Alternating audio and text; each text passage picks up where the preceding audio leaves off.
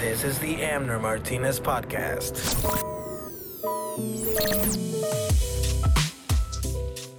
Welcome to the Amner Martinez Podcast. My name is Amner Martinez, and I will be your host. I am an immigrant from the country of Guatemala, and I've been living in Iowa since 1995. My professional background is in the staffing and recruiting industry, and I have been heavily involved in the local entertainment scene for the last 12 years. In this podcast, I will be sharing conversations with local people in entertainment, business, sports, nonprofits, food, arts, and culture. So stick around for some great conversations. ¿Qué onda, güey? Oh, okay. So, all right. So, episode 14, we're on a roll now. I think we do like 1, 2, 3. Yeah. We fall off the radar. And you know what? Like the year's almost over.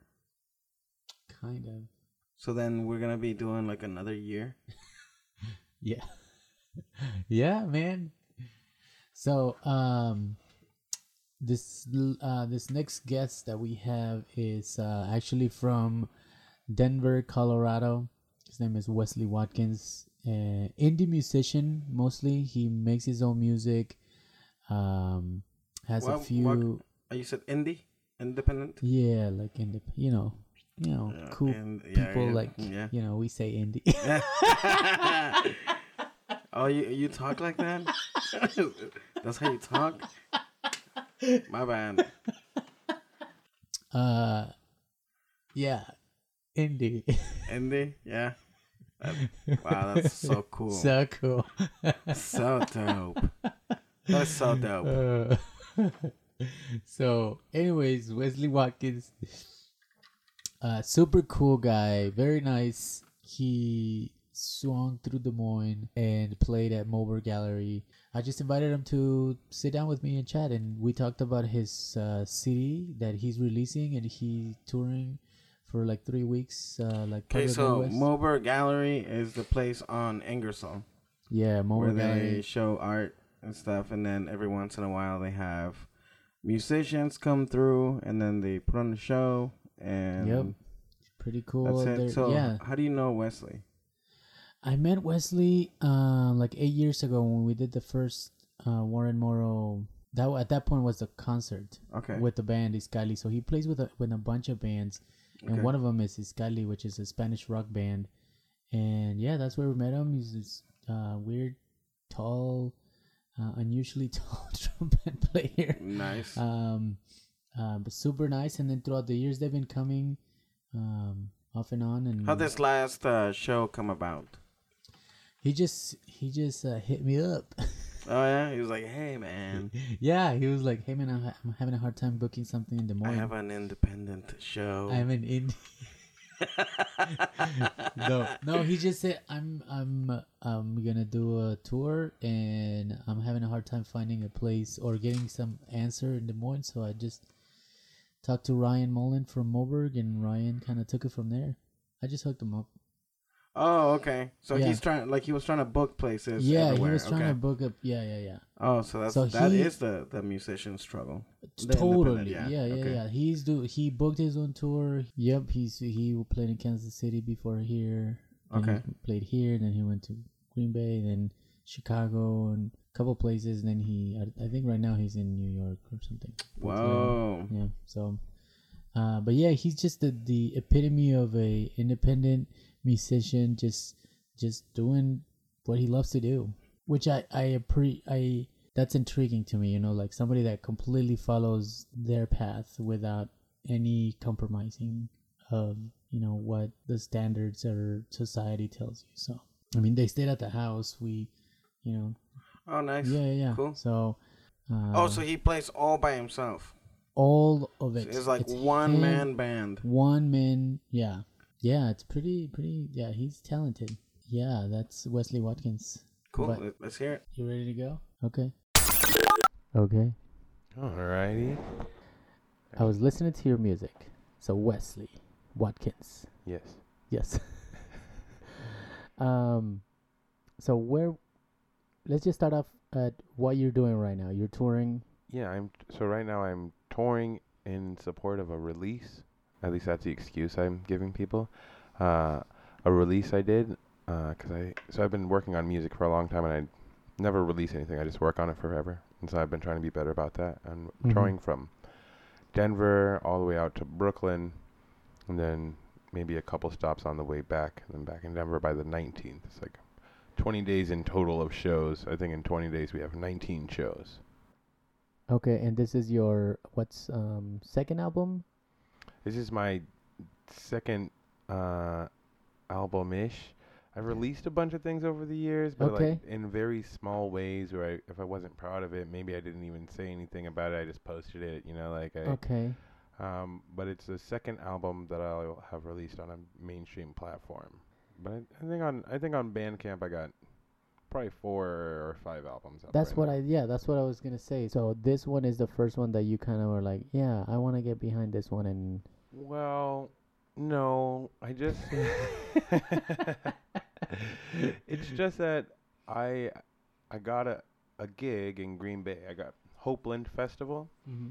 And so I wanted to have something, because the last time I saw these people who I'm playing this gig with, I was working with Jamison, and we were playing Jamison shows, and I didn't have anything really to show at the time.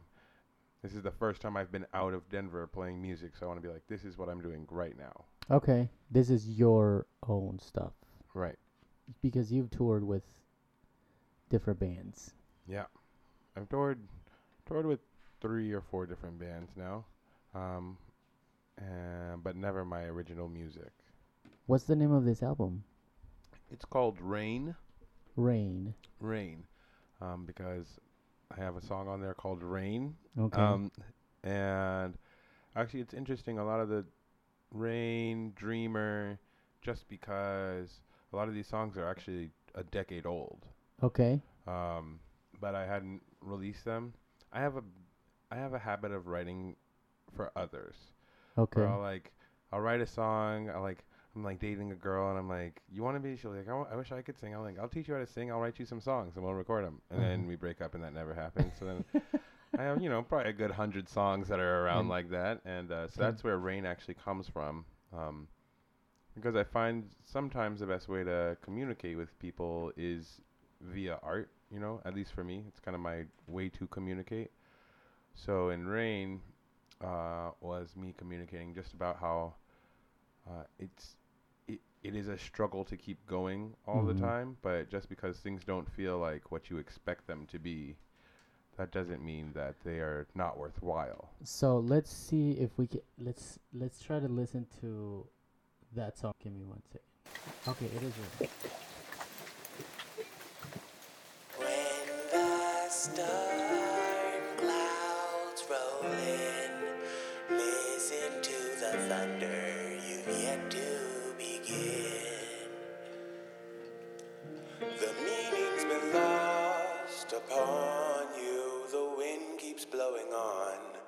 Listen to her song. The night is holding you down, you can't escape the pressure, can't swim so you're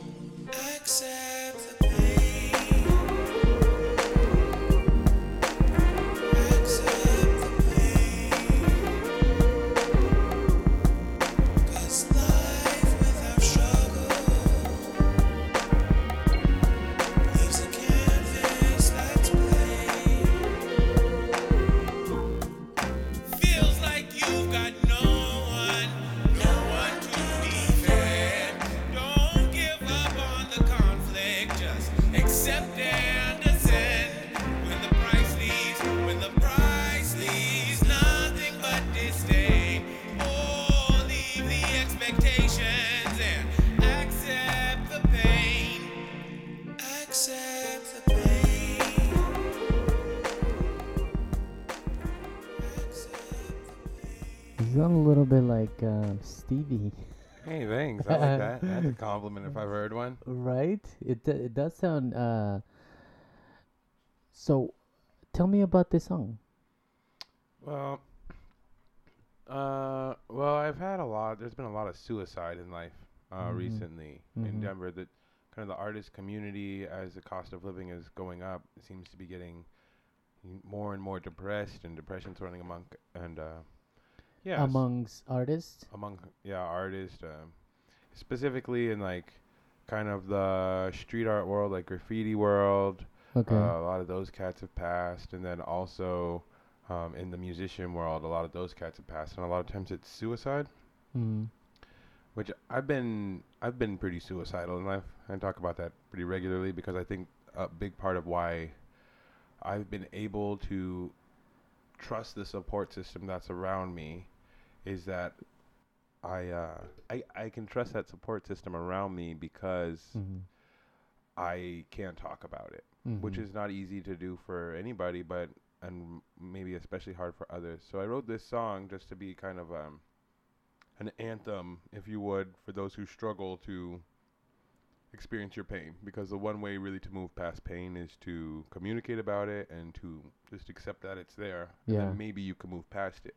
If that's not like the wall you're running into that's going to stop your life, you know? I say the second verse is, feels like you've got no one to defend, which I think is an interesting thing, you know, because like that's not what you would think about as being something that's painful. But I feel like in those deepest times when you're feeling depressed, like to be able to have somebody to take care of and who takes care of you is something that you consider a lot, you know? Yeah. Is there times where you're not, or is it periodically, or is it in the past? Like, how often? I mean, I would say nowadays I find myself most of the time A-okay, you know? Yeah. I think it's become rarer and rarer the older and older I get. Sure. But maybe that's because I just have, like, stopped caring as much about the opinions of the world. Sure. But, I mean, there was a period of time where, I mean, it was more common that I was depressed than not. But the second part of that lyric, I think, is the best part. It says, feels like you've got no one to defend, but don't give up on the conflict, just accept and dissent. Because the conflict of, like, your relationships with others does not define really who you are, you know? So it's a pretty deep song. I'm really bad at writing, like, just fun songs. All my songs are, like, going to make you think. But it's kind of fun because, like, if some of them you can dance to, you know, not all of them, but some of them you can dance to. And if you find yourself, like, at a show and you're, like, dancing and then you catch, like, the lyrics, then I can, like, kind of trick people into me, like, being like. So where would you put your music? I mean, let's listen to another song on the album. Sure. Which one do you want to hear? Dreamer? Just because? Oh, you should do Dreamer. Dreamer? Okay. You're good. I could be a dreamer who would join me there. Dreams just can't be split in two. A billion stairs to where I might just see the end, and if I can't wake up, it's my request that you would join me.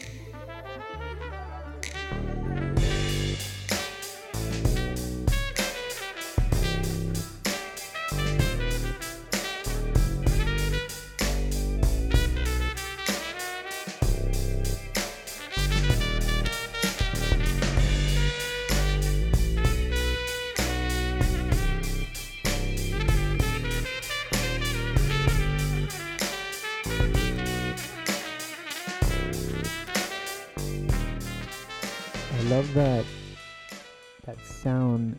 Like, oh, the arpeggiator? What is that? It sounds very like you're entering into a... different dimension? Yeah. You know, my nickname is Cosmic Slim. Is it? Sense. Yeah. Okay. But was that your intent with that sound? With that part of it? I don't think it was ever my intent, but I feel like all of my... I've heard for a long time that all my music has like kind of an otherworldly vibe to it. Maybe it's just because I use too much reverb. I don't know. Where do you put your music in? Because I was listening to the music, and I was trying to like put it in a category, but it's a little bit harder, which is a good thing. Yeah, I don't know. This happens all the time where I have like, you know, I'll go to the jazz jam and the cats at the jazz jam. They're like, oh, the pop cat's walking in. Then I go to play a gig with the pop cat. And they're like, oh, the jazz cat's walking in. Okay. And I go to play with the rock band. And I go, oh, look, the hip-hop head is here. And I go to play with the hip-hop band. And I go, oh, look, the rocker's here. Like, I don't... And I mean, I take influence from all of those genres. But then also, like, a way I write often is I try and, like...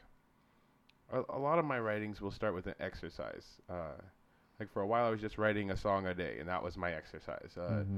Recently, Dreamer there...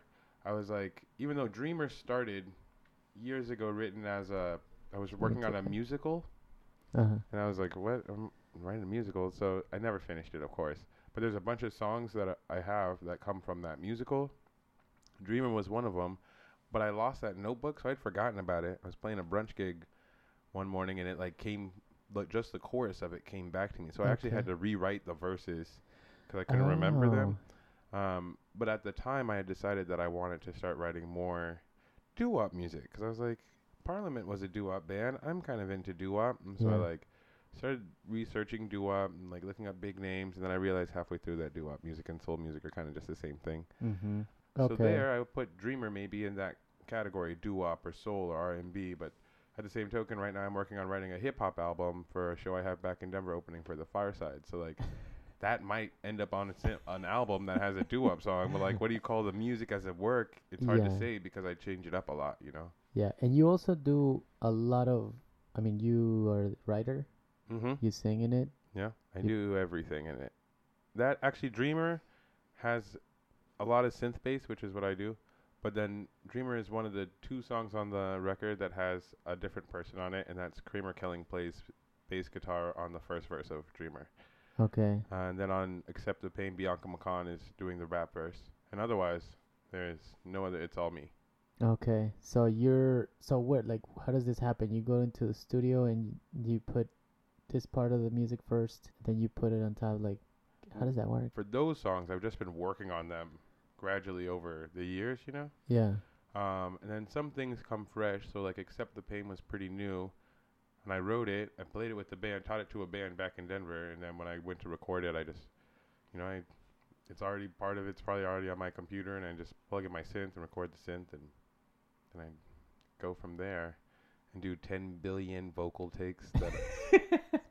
Probably I should just keep the first one always, but... So this is a lot of time, you're spending a lot of time with yourself. Yeah. Right? I've been, you know, Other Black is a big band. There's 16 of us. There used to be 27 of us. And I really enjoy the experience of playing with a big band. But it's hard to maintain... One, it's hard to maintain quality in relationships because humans are flawed, myself included. Sure. Two, it's hard to maintain consistency in art when you're working with 16 people trying to achieve one vision. Because there's a lot going on in this music, in this sound. Yeah. Like this, like Dreamer. Yeah. I mean, I think the track that has the smallest amount of individual tracks on it, it has 125 tracks playing, you know. In one song. Really? No. I'm way overproducing. But when you put it together, it's pretty dope. I mean, it does feel like there's a bit of an elevation of your, like when you hear it, it starts, one little sound comes in and then it escalates. All of the sounds are coming in. Yeah. Is that like a peak? Is that part of your, like you kind of graduate like into a peak point where now everything is playing at one point? Exactly. That's, you know, the peak of the song. I think I art school kid, you know, I grew up for high school. I was playing lots of classical music with big ensembles, wind ensemble, orchestra, symphony, you know, massive choirs. And I think that's how classical art kind of works, you know, and so I think that. So that's a little bit of an influence of that. Yeah. Of how you build it up to. Yeah. To a peak, or you start on the peak and then come way down, you know. So I teach audio production, which is part of why I can make a record by myself, is because I've had good friends who have taught me over the years. And so I teach high school, so I teach high schoolers how to make trap beats. So where do you make the sounds then? Do you make them with like another instrument and then put them into the computer and then the computer? It's a mix. I try to, as much as I can, play acoustic instruments on every song, but like most of the drums on the record are production drums, you know? Okay. Sometimes I'll sample acoustic drums and pair them with my production drums, but there's never a drummer playing, really. Okay. And then my, like the key stuff, like the bell sound or whatever, I always write them on piano, but then I'll play them on my synth, and then I'll work on making a synth sound for a bit of time. And, I try to put trumpet on every song I can think of. Yeah. I like to pair trumpet with synth because it sounds like a elevated trumpet section, which is nice. I try to put piano or organ on everything because I have those available to me. And I try to use as many instruments as I can before I use the computer. The computer is to supplement whatever I can't already do by myself. I gotcha. Yeah. How many instruments can you play? No strings. I mean, I can play ukulele. Okay. A little bit. So guitar is kind of not your realm? Guitar is like speaking Mandarin after speaking Latin your entire life. Okay. It makes no sense to me. Oh. So no bass, no guitar, no violin, no cello, no strings. Minus ukulele, which maybe shouldn't count. But then I do all the brass. I dabble in brass winds like saxophone and flute and stuff, but I'm not very good at them. I know maybe like, you know, a few keys on each of those. And then You're a trumpet player. I'm a trumpet player. But, you know, I was in the arts high school, I was a tuba player as well. So I don't know. I've been singing longer than I've been doing any of it. And I've been playing piano longer than anything other than my first instrument was actually harmonica. Okay. Which I think my skill level with harmonica. Where's your harmonica? Well, I don't bring it because my skill level stayed same age. I gotcha. I got it when I was in first grade, and I think I still have the same harmonica, and I still sound the exact same on it, which is terrible. So what was your first instrument, the harmonica? It was, yeah. Who gave it to you? My dad. Okay. Because I wanted... Well, it's because in first grade, there was, like, this Motown review show. They brought in this, like, Motown choreographers, and they, like, had all of us learn this choreography. Where is this? In Denver. With my elementary school. Okay. And they're like, yeah, so you're going to...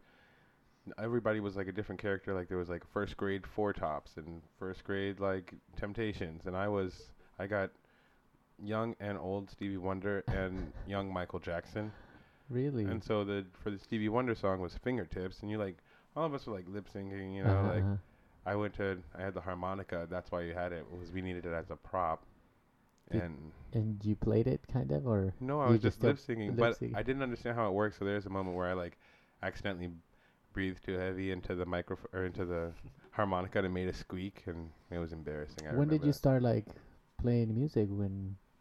I mean, I grew up in a church, so I've been singing forever, you know. Okay. But I think I started playing piano when I was maybe 10 or 11. Okay. But just like writing little songs, and I learned how to read. That was your first instrument. So singing was the first thing you did with music. Singing, yeah, and like then in the choir. In choir, with my mom, with my oldest sister, just in general, yeah, singing with. As long as I can recall, I was always wanted to play trumpet, even if I didn't have one. Okay. And then my parents, when I got into middle school, they were like, "Oh, you can join band and you can rent a trumpet for free from the middle school." So then I got a trumpet. And I think a week ago, I just hit my 20-year mark. With trumpet. Oh, playing trumpet. Yeah. Nice. So here we are. Wow, so you joined band, high school? Yeah, I joined band in middle school, and then for high school, I went to an arts high school. Okay. Which was kind of like Fame. Also, I came from like not the nicest neighborhood. So okay. How did you get into an art school, an arts high school? I mean, I auditioned, but I think affirmative action, if I'm being real. Because I was not very good. Like, I didn't, you know, I would practice. I did practice constantly. I had the drive, which I do think they recognized. But compared to, like, students who have been able to take, like, lessons that cost hundreds of dollars every month. Yeah. And my family couldn't afford that. But, yeah, interesting thing, you know, growing up in Montbello, which is, like, at the time was, like, black and Mexican and then military housing. Okay. And so there was a weird mix of people there and lots of fights and gang violence. And then I go to high school, and it's arts high school, people from all over the state of Colorado, which are not, that is not very diverse. Okay. Everybody wants to hug me. My first 6 months at DSA, I got called into the office maybe a few too many times. Like, Wes, you can't push somebody for hugging you.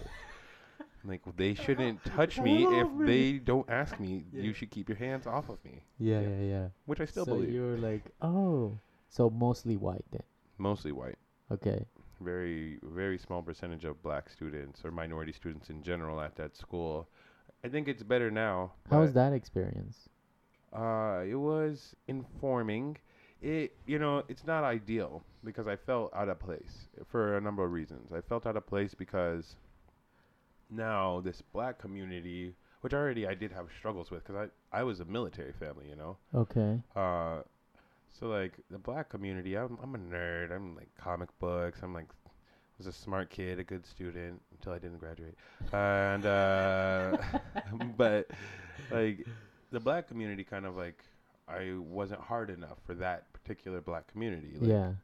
I wasn't encountering in Montbello often really progressive minorities. Yeah. I was encountering, like, poverty-ridden, downhearted minorities, you know? Yeah. So that community, when I went to arts high school, really kind of ostracized me. But meanwhile, I wasn't accepted into this community necessarily. I mean, I did end up having my community by the time I left that school. But when I first got in, I felt that so, on one side, you were not hard enough. Yeah. Or not what? Not stereotypically hard enough, I would say, yeah. You know? And then you go into this high school. And the other side was I didn't have enough money. Yeah. I don't know, like, okay. I wasn't... That's kind of a weird middle place where... Yeah. Neither from here nor there. Yeah, but the teachers at the school are all cool because they all have their own art medium. So, like, my English teacher, I would go into English class and he'd sit down and he'd play piano, you know? Like, I... Okay. Yeah, I go into French class, and she's just beautiful because she was a model for years and loves fashion, you know what I mean? Like, so all of the teachers, I think that was a big part of my community. Mm-hmm. My oldest sister always has, like, been a very big grounding staple. Mm-hmm. And eventually over the years, I made, you know, friends at the arts high school. Yeah, some of them are still friends. So you would get to the high school, you audition, you make it in, you find your way through it, and then... Is that where you, like... So trumpet, you've been playing trumpet this whole time. Yeah. Well, and then I end up so deep in the music scene in Denver because my parents actually get a messy divorce a week before my 18th birthday. Okay. And I end up homeless. Oh. And sometimes I could stay with friends, but sometimes I couldn't because, you know, I was a senior in high school. Yeah. So my friends, they all went to colleges, you know, arts high school. You know, a lot of them went out of the state, you know, to colleges... and I didn't see anybody. I didn't have a cell phone. I didn't have any documents. I had to work really hard, get a lawyer, get my documents. So I just started playing trumpet on the streets for, like, all day. I would play 16 hours a day regularly. Really? And then I would take tips. I'd go to the 24-hour coffee shop, which just this year is not 24 hours anymore. But I'd go to the 24-hour coffee shop, and I would buy a cup of coffee, and I would sit there all night, and I would write in my notebook. And Okay, wait a minute. So... Your parents got divorced. Did you choose not to go with either one of them? Oh, well, so I couldn't. My mom went to a shelter the week before I turned 18. So I couldn't go with her because I was turning 18 then next week. Okay. It's a women's shelter. Oh. So you had to find your way because you're an adult now. Yeah. And quote, unquote. When I was a minor, a restraining order was filed against my dad. So I couldn't because, like, the way the system works, if a minor, that had to be handled in court of law. A restraining order was filed of a legal guardian. and you turn 18, you can't be in the women's shelter after you're 18. So. Yeah, so you were literally on your own. Yeah, which I think is good, because then I played trumpet all day, every day.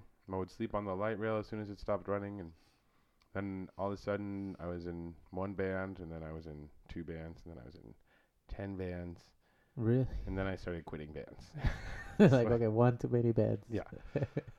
So this all went down in 18, 19, 20. Yeah, well, 17 to around 20. Okay. Mm-hmm. So were you homeless the last, all those? Yeah, well, sometimes I would luck out, and like a friend would be like, hey, come stay on my couch for a month, or like, okay, hey, come. I mean, that was always it. Yeah. Well, you know, that's like kind of impact your writing and the way you look at life. Totally.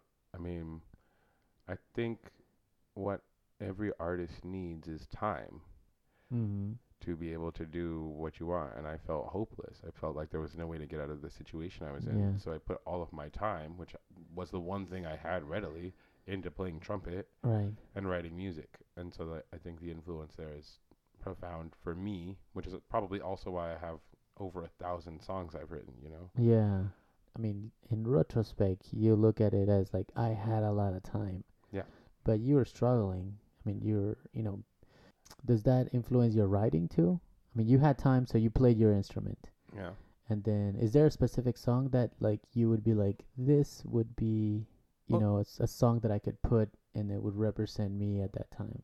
Absolutely. I mean, so the Other Black album, which I've been working on for almost a decade, that album is really about that time I spent homeless, you know? It's funny because I've worked on it for so long that it can represent many times in my life. Sure. But all of those songs were initially written when I was homeless and, like, struggling with that, you know? That's what that album's about. The Other Black is... is it a band? That's my 16-person band in Denver. Okay. Mm-hmm. You had that band, or?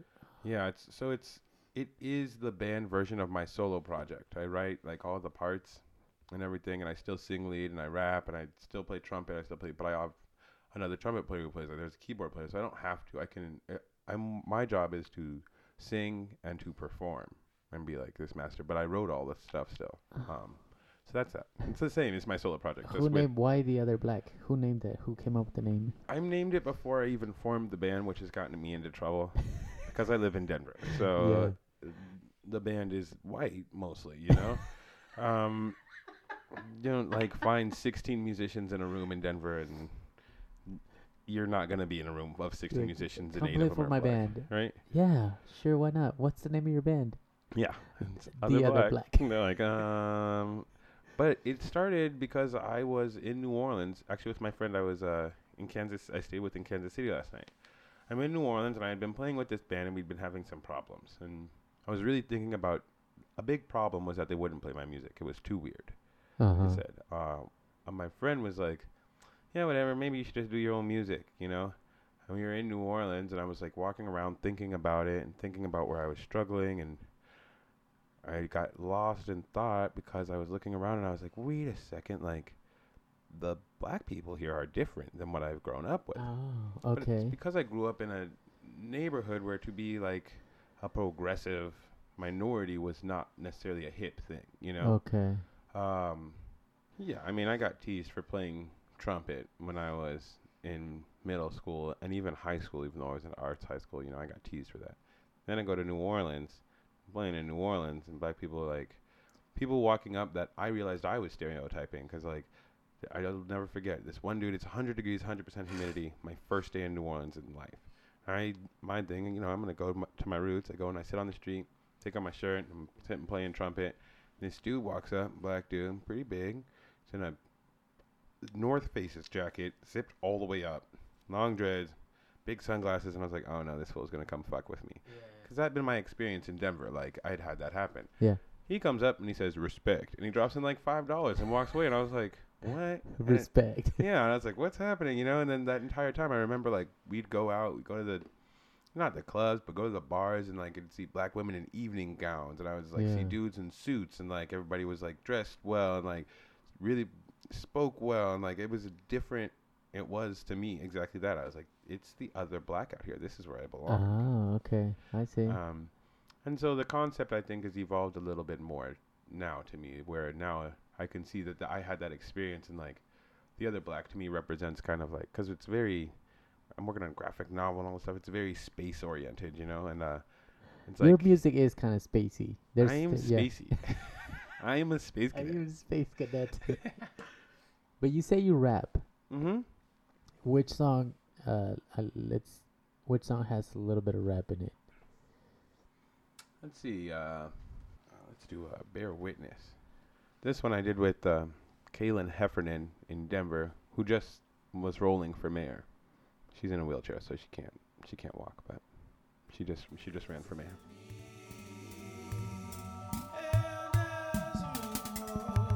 And as the rain falls, wet walls crumble, crumble. My Lord, has it ended? Given that time was suspended, given what space apprehended, given the way that I feel, it seems we're stuck here in a wheel. And the wheel keeps moving forward, but we keep feeling cornered. And it's torture, drawn and quartered, borders without board, bored with monotony. She can't describe us, cause we both say it's not me. Lots free, but it's crowded, clouded with their baggage. They keep moving on, their spots filled with our new song. It's very experimental. Yeah, it's weird. I mean, you guys are not, playing within anybody's rules. No. Well, I'm playing within my rules. But I mean, like, I don't know. I feel that there's a fine line between influence and appropriation. Okay. And I feel like as soon as you get on because it's hard to get on that side of the line of influence. But as soon as you get on that line, the more you dive into that, the more it sounds experimental. Okay. Because, like, all of a sudden, you're not doing things based off of what somebody else has done. You're doing things based off of what has influenced you feels good, you know? I gotcha. Yeah. So I would say it's experimental. But there's just influence from her. You know, Kaylin is as much punk as she is hip-hop, you know? Yeah. So when you, like, do you have the sound already in your head? What's your process? So the sound is in your head, and then you start putting it, or is it backwards? Did you start going with it, and then you hear something, and you're like, "I like this." I would say yes, both. Yeah,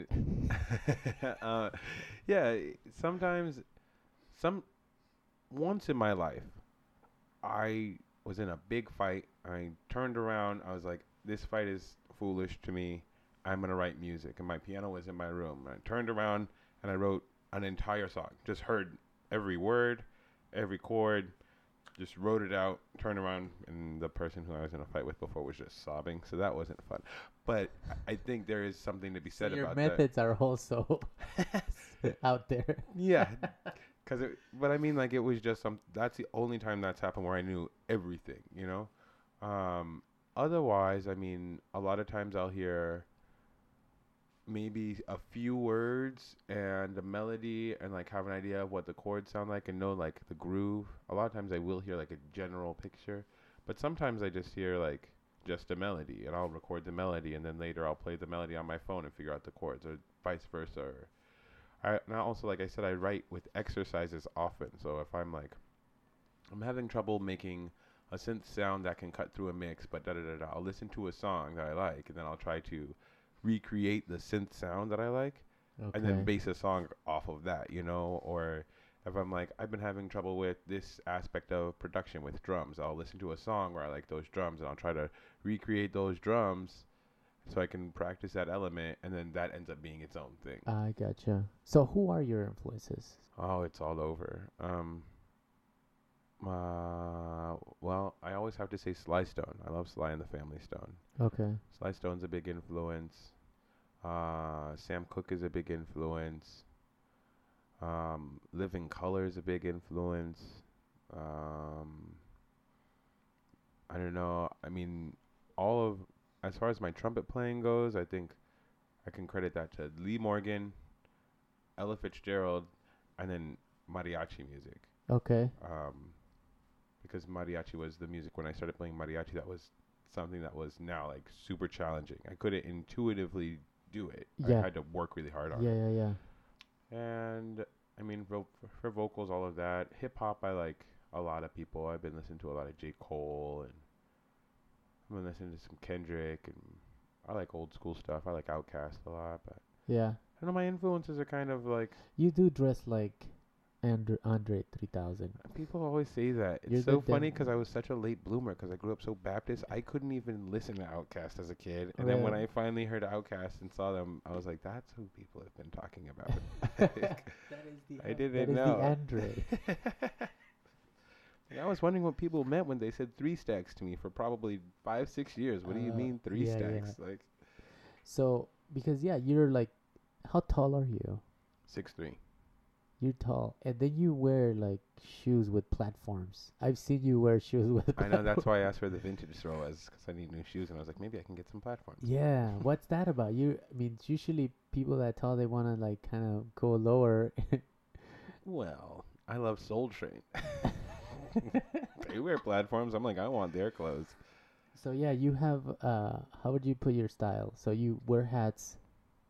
I'm a hat connoisseur. I love a good hat. Okay. I probably have about 100 hats now. Nice. I love a good jacket. I think from when I was homeless, I don't have like a gauge of temperature because when you're homeless, there's no choice. Like if you're cold, you're gonna be cold. You're probably gonna be fine, but you're gonna be cold. If you're hot, you're hot. You know, there's nothing you can do. Yeah. So I'm always in a jacket. I love a good jacket. Sure. Because it's way more comfortable to be sweating than it is to be freezing. So I always have a jacket, and if I find something that I like, and I buy it, and then I'm somewhere else and I see something that matches it, I buy it, and that's how like most of my outfits get made these days. But I swear, what happened, how I ended up dressing the way I do is when I was homeless, people were just giving away clothes. They'd be like, "This is too weird. This jacket's too weird. I'll never wear it. I'm going to throw it away," and then probably think, oh. You catch it in the air, like, I'll take it. Yeah. And then you're like, oh, well, Wes doesn't have, like, a jacket. I should give it to Wes. So I ended up with some kind of wacky clothes over that time, and that's what, like, when I finally had a place where I could keep stuff, that's what established what my fashion became, I think. I see. And so it all started, so it's effortless, right? Like, you seem like an effortless person. Like, you don't put a lot of effort into, no. I mean, the only thing I do put effort into, I think, is trying to figure out exactly who I am. Sure. Because if I could know that, then if I'm comfortable in my own skin, I'm not going to be nearly as judgmental of how people are in their own skin. Because the more comfortable I get in my own skin, the more I realize that I am just flawed. Yeah. You know? The best thing to do is to know that we are completely full of flaws. Yeah. And that's okay. Yeah. So you wouldn't put your style in... I mean, Andre 2000 comes to mind. Yeah, I mean, but then when I think about Andre, I think about, like, at one point in his life, Andre 3000 was in, like, baggy jeans and, like... Yeah, when they did... Studio Di Delicious, Stangonia? No, the first one, Psychedelic Cadillac Music. Oh, yeah. Something like that. What is...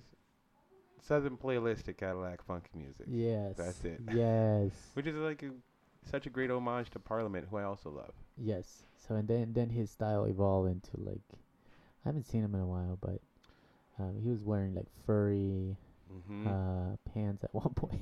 Yeah. But it made sense though, you know, like what you wear, like, yeah, that's, you pull it off. Some people can pull it off, some people can't. I just don't think about it really most of the time. Right. But let's listen to one more song before we end this excellent conversation. Hey, thank you for having me also. Let's listen to one from the album that you're touring with right now, Rain. All right. Now we're going to listen to Rain, the title track? The title track of the album Rain by Wes Watkins.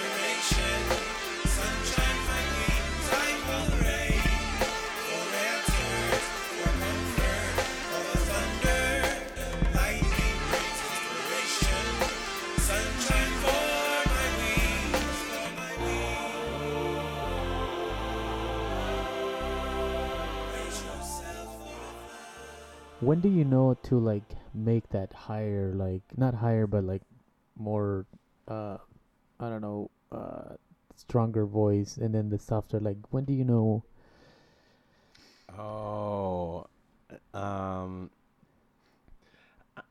Okay, so usually when I write a song, I love the Temptations and Parliament and all that, you know, and there was a lot of different singers. Sure. So usually when I'm writing a song, I'm thinking about it, so, oh, somebody else would come in and sing here. I see. But then I maybe have a multiple personality disorder or something, and like I have, you know, all these characters have names in my head. Really? You know, if you look at my files, like they all have names, you know. And so I'm like, oh yeah, well, like they all have like personalities kind of associated with them too. So it's like. Like the character Cosmic Slim, my nickname, is not one person. It's two people. Okay. Cosmic is like down here, and he's always like, well. Okay. He's like a know-it-all. Like, well, I was on the streets for 16 years, and I don't know, you know. Yeah, like, yeah, yeah. What are you going to tell me about life? Yeah, exactly. Yeah. Slim's a high voice. He talks really nasally, and he's like kind of ratchet, and like he's also a know-it-all, but mostly like he just wants to party and have a good time, you know. But he's always probably going to talk about something real. Yeah. And then you have Cordley Chevalier. And Cordley Chevalier talks real soft. He's always cool. He's dressed to the nines. And nobody's sure about his sexual orientation. But Cordley Chevalier is definitely a ladies' man. And then there's a bunch of different characters, you know. And so it just depends kind of on the content. Like, yeah. If something's not working, I'm not going to force it. You know what I mean? Like, if it's not. Like, I'm not. That's part of why I haven't released as much music as I could have. Yeah. Because I could have released probably 20 albums by now, you know? Yeah. But if it doesn't feel right to me, it doesn't feel like something I want to listen to fully, then, like, I'm not going to force it. I'll let it sit there and come back to it and listen to it again and be like, oh, this should be added. This feels a little better. This is closer to what I wanted. Yeah. Where some people force it, and then you can tell it's forced. And it's like, yeah, I can hear it. Or, you know, like people dressing, you know. Yep. Like, oh, that person shouldn't be wearing that. I mean, you can tell. It's real. You know? So I think as humans, we can feel that, right? We can feel if somebody's being real and not. So you're one of the realest motherfuckers I know. Hey, thanks. Yeah, you're a cool guy, man. I appreciate you coming. It's funny that you mentioned mariachi because you play with Miguel and his band Iskali. That is also from Denver, and that's how we met like 8 years ago. Yeah. You guys came and played, and I was like, that's a cool band. Yeah, I knew it. I knew it right before Miguel, and then I think Miguel saw me playing. I was playing with this band called Petals of Spain. Petals of Spain played a show with Iskali, and I saw Miguel, and I heard Iskali's music, and I think this is maybe even before, right before Brenda was in the band. And I was like, hey, if you ever need a trumpet player. And you've been on their records too, right? Yeah, I think I've done the past three with them now. Who else have you done records with? I know there's one right there, that last. That was the one before the last. Yeah. Who else do you have records with? I've done that. I've done Iskali records. I've done Nathaniel Rateliff and the Night Sweats record. I've done horns on a record of Glowing House. I don't know. I've probably done a bunch of session stuff that I forgot about. But I don't know. So basically, if it's music and you like it and they pay you. Pay's not even always a thing. If I really believe in something, I will do it. Nice. Because that's how I have existed in music, is that people have supported me when I needed support, you know. And so if I believe in something, I will do it. It's not so much about the money. If you can, it's nice. If you can't, like the thought, it is a thought that counts, you know? Right, right. Yeah. Awesome, man. Well, right now you said you're going to go to either the Papa John's Sculpture Park and just play out there for fun. Yeah, well, I was going to go and try and entice some more people into coming to the show because, you know, this is my first time playing my music in Des Moines. So I've been hooking up the PA in the van, then opening all the doors and jumping on the roof and like. I think we want to see that. People. Are you guys still gonna do that? Oh yeah, absolutely. I think I want to tag along. All right, come on. All right, well, thank you very much, man. I appreciate it. Hopefully, we'll see you soon. You're gonna play at Moberg. I'm sure when we put this out, it'll be way weeks before after that. So, But hopefully you come back. I will. And thank you so much for having me. All right, man. Thank you. So that's Wesley Watkins. Look him up on Bandcamp. Are you sick? Yeah. Like Band. I'm fine. You're fine. Okay. But yeah, look up his music. After hearing it, there's a lot of like lo-fi hip-hop, and I'm like really into that lo-fi hip-hop. That's part of the intro. If you the podcast. So anyways, great story, great artist. I really enjoy talking to Wesley. He's a great guy.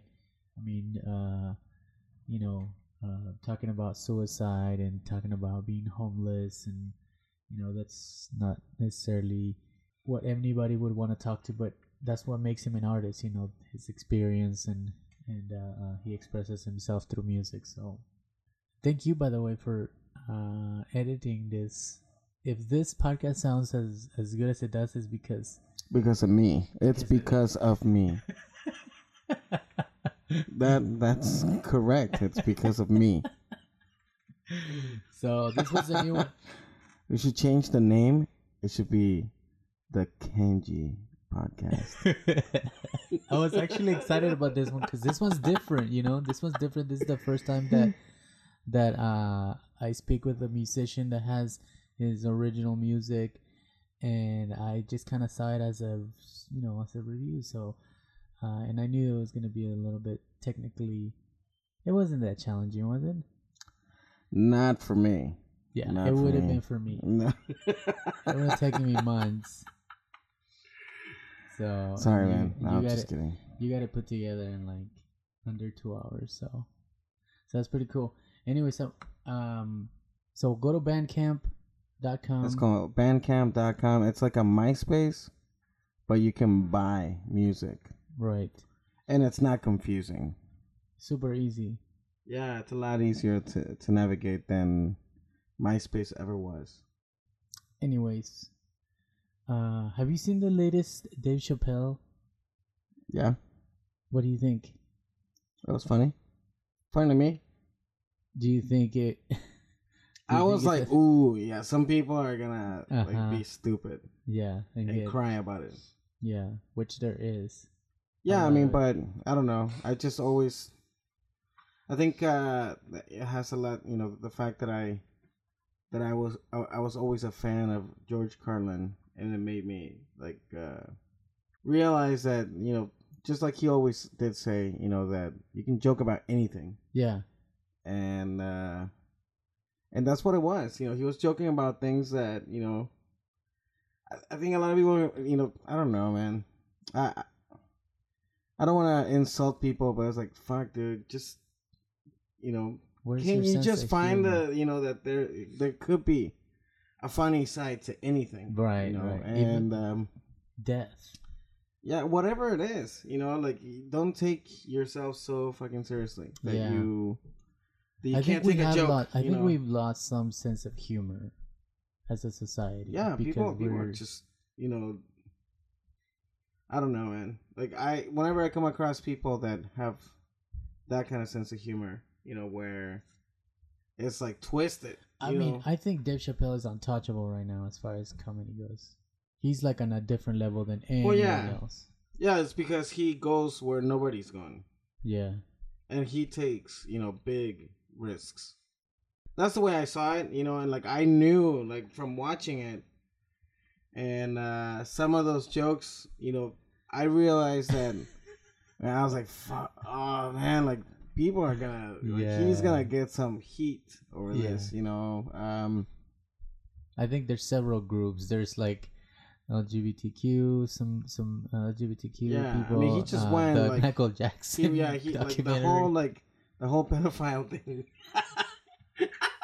It's so twisted, man. Yeah. That is so twisted. But, you know, like, I get the humor of it. You know, I think some people have to push the limit. You know, but I think some people have to push the limit in order to test the system, right? Like freedom of speech. How much can you say, because supposedly that's the number one, you know, First Amendment is freedom of speech. He's doing exactly that. It's just I think he's really pointing out the whole hypocrisy of people, you know, saying stuff like, oh, well, you know, like, we're so tired of, you know, political correctness, and then here he comes along with, you know, exactly that, but you know, being politically incorrect, just saying, you know, like pushing it, you know, with, you know, those jokes, and then people are like, oh, no, yeah, you know, like he went everywhere. Yeah, he was all over the place, man, and so you're all about it. I thought it was. Yeah, I think it's like a masterpiece. You know, you know why I do? Like, I don't get offended with shit. You know, I was brought up in an environment where it's like you're constantly roasted, you know, all the time. So, you know, I've heard like all kinds of, you know, like growing up in Mexico, people are like, oh, you constantly roast me. Yeah, and then it's like, no, but you know, well, yeah, I think that's just part of my, like, defense mechanism that they got developed over years and years of, you know, people always messing with me. Yeah. Like, because I was, like, the one Asian guy. In Mexico. And then people, like, would tease me, like, by my eyes. They're like, oh, you got slanted eyes, you know. Or they look like stretch rubber bands. And now looking back, that's fucking hilarious to me, you know. Like, I would get so, like, offended by it, and I would choke up and feel, like, helpless or whatever. But, you know, just looking back, I'm like, damn, that's really horrible, you know, but that's funny. It's funny as hell. Whatever, you know, like, I just, like, there's not a whole lot that you can say that's going to offend me. And it's where it originates, right? Like, if your original intent is to be funny, and then...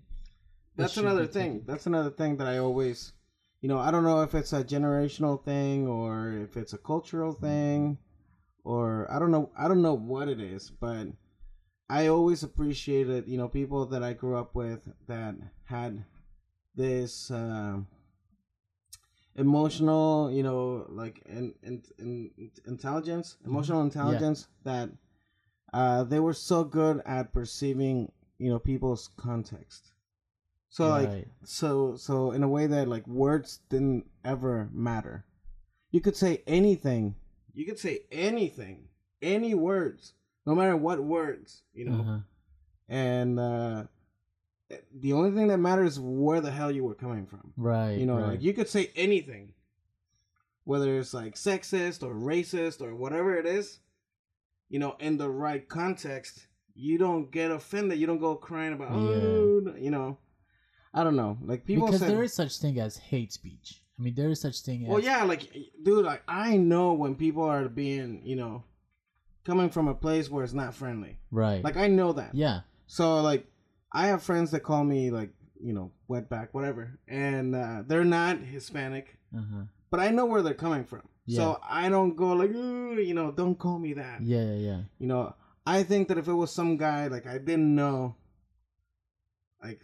You know, man, you pick up things, you know, I don't know. You know it hurts, so you wouldn't want to hurt somebody because you know how, like, I know how it feels to be called, like, oh, but even with people, like, I don't know, I think it's a whole sixth sense thing. Because even with people that I don't know, like, if the context of the words that they're saying, you know, if I know what they're coming from a place where it's not, you know, cool, then I know. I can pick it up, man. You know, if it's a guy that's just, you know, curious about, you know, how I might be different from them and, you know, they just say whatever.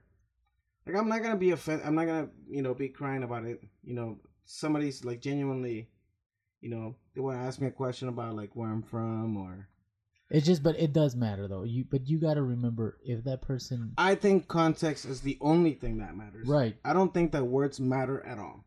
I want to be able to say anything, right? No matter what it is, how messed up, you know. Yeah. And I wish people wouldn't be like, oh no, know the context, know where I'm coming from, like if I think that's the big problem. That's why I think hate speech is undefensible, because they come from a place of like they want to harm even people. If it's not hate speech, you know, and then say like a public figure saying something, and they're like, well, that's not what I meant. Like, no, dude, that's what the fuck you meant. Like, I know that's yeah. Like, I know what you meant by, you know, whatever remarks you made. So it's context, right? So it doesn't matter. You could say it innocently in a way that you're like thinking that you're being diplomatic, or in a way that you think that you think that you're being, you know, tactful about what you're saying. But no, like people know context. Yeah. So you say anything, and then you just try to like, you know, walk it back. Like, oh, I didn't say that. That's not what I meant. Like, well. Then you fucking suck at talking. Don't talk, dude. Maybe just shut the fuck up forever, you know. Because clearly you can't say anything, you know, without giving off the, you know, like if it was just words, then yeah, you know. But no, words are not the only, like, body language, you know, context. Intent. Those things, you know, and I think, yeah, intent. And I think that's how, like, you know, it just really... says a lot about, you know, about somebody's intelligence. Like, the problem with society nowadays is the fact that they lack social skills. They lack communication skills. They can't talk to other people. You know, I don't give a shit because I don't talk to people anyway. So, I mean, it's kind of interesting. So that you asked. Yeah, no, it's kind of interesting, but I don't really. Because I mean, you know, like. I respect gay people and LGBTQ and, like, you know, he touched on a lot of taboo topics, right? That nobody, you know, abortion and, you know, like, he's like, I'm pro-abortion, but I'm against it. It just depends on who I got pregnant, you know? It's crazy how he just touched all these scary territories that even comedians are scared to go to. I was, like, dying laughing. I was like, yeah, because you know what, dude? Like, it's so, it's real. Yeah, it's real. That's why people are like, people don't really care that much. You know, like, I don't know. Just an example, dude. This is just kind of one of those things that trigger me a little bit, and I try not to get triggered because. But say, for instance, like people are like, oh, you know, like immigrants, illegal immigrants. Oh, no. I don't have a problem with immigrants. I have a problem with illegal immigrants.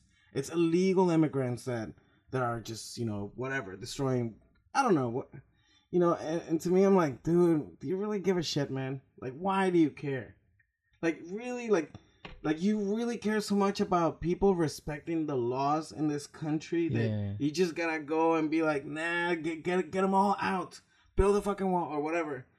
Like, really, dude, you care that much? Like, you gotta be a fucking dickhole. Like, you're a loser, dude. Like, go get a fucking, you know, go get a fucking ice cream. So they hide their xenophobia with, like, oh, just respect the laws and I'm okay with it. It's just their xenophobia. They're just trying to hide it. Yeah, with, like, oh, yeah, just respect our laws, man. Bump a Coke, you know, line. Like, do not line up Coke. Like, okay, dude. Just get in line. Yeah, or, you know, like, okay, like, you never, like, you know, you've never been drunk driving. Is that what we're talking about then? Is it intent? Like, somebody that's like, oh, I don't. Yeah, dude, like, care. I don't buy it. You know, if somebody says, oh, it's like, about the laws. Yeah. Then I'm like, bullshit, dude. You're full of shit because you don't respect the laws yourself. Yeah. Like, you expect me to believe that you never went drunk driving. Yeah. You expect me to believe that you never, you know, I don't know, you've broken the law, dude. Yeah. There's no fucking way that you're a saint, you know. Yes, yeah. You're a guy that's never broken up. Like, you're the perfect citizen. Get the fuck out of here, man. Like, that's... So therefore, your intent is, it comes from bullshit, a bad dude. Place. It's just bullshit. Like, why do you give a shit? Yeah. Why do you care? Yeah. Like, how are these people hurting you in any way? Yeah. You know, if, They come here, and, oh, it's so bad that they want their children to be educated. Yeah. Oh, my God, that's the worst fucking thing, dude. And, like, there's those people like, oh, no, we got to make it a crime. It's got to be a crime. If you come to this country, you know, you're a criminal and that's it. Yeah. Like, nah, dude, like, you clearly never broken bread with somebody. Yeah. That, you know, if you know somebody, then, you know, you might not feel the same way. Yeah. But it's, you know, that's what it is. It is ignorance, which is fine, dude. I'm totally fine. I'm very tolerant of, you know, ignorance in that sense. If you don't know anybody, then, yeah, sure, I understand why you may have those feelings about, you know, very different people. Or whatever, but it's just that hypocrisy is the one thing that I'm like, nah, dude. I already know what the fuck you mean. Yeah. You know, like, I saw a documentary one day, and then this guy that's like a border, one of those Minutemen. No, not Border Patrol, but those Minutemen.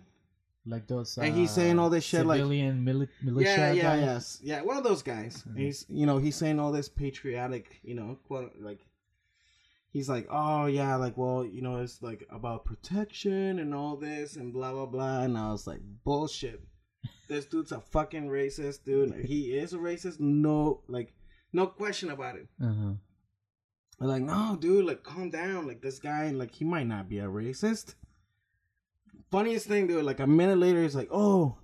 And then he says on TV, the same guy, he's like, well, you know, if God wanted, you know, two different kinds of people to live together, like, and you know, like, he just started saying like the most racist shit, and I was like, yeah, dude, I knew it. Like, he didn't have to say that. Yeah. He didn't have to say that for me to know. Yeah. That he was a piece of shit. You know, like, why do you care? Or so the hypocrisy, kind of like one of those. It's ironic, but one of those head of these conversion clinics. Just came out as gay. Yeah. Okay.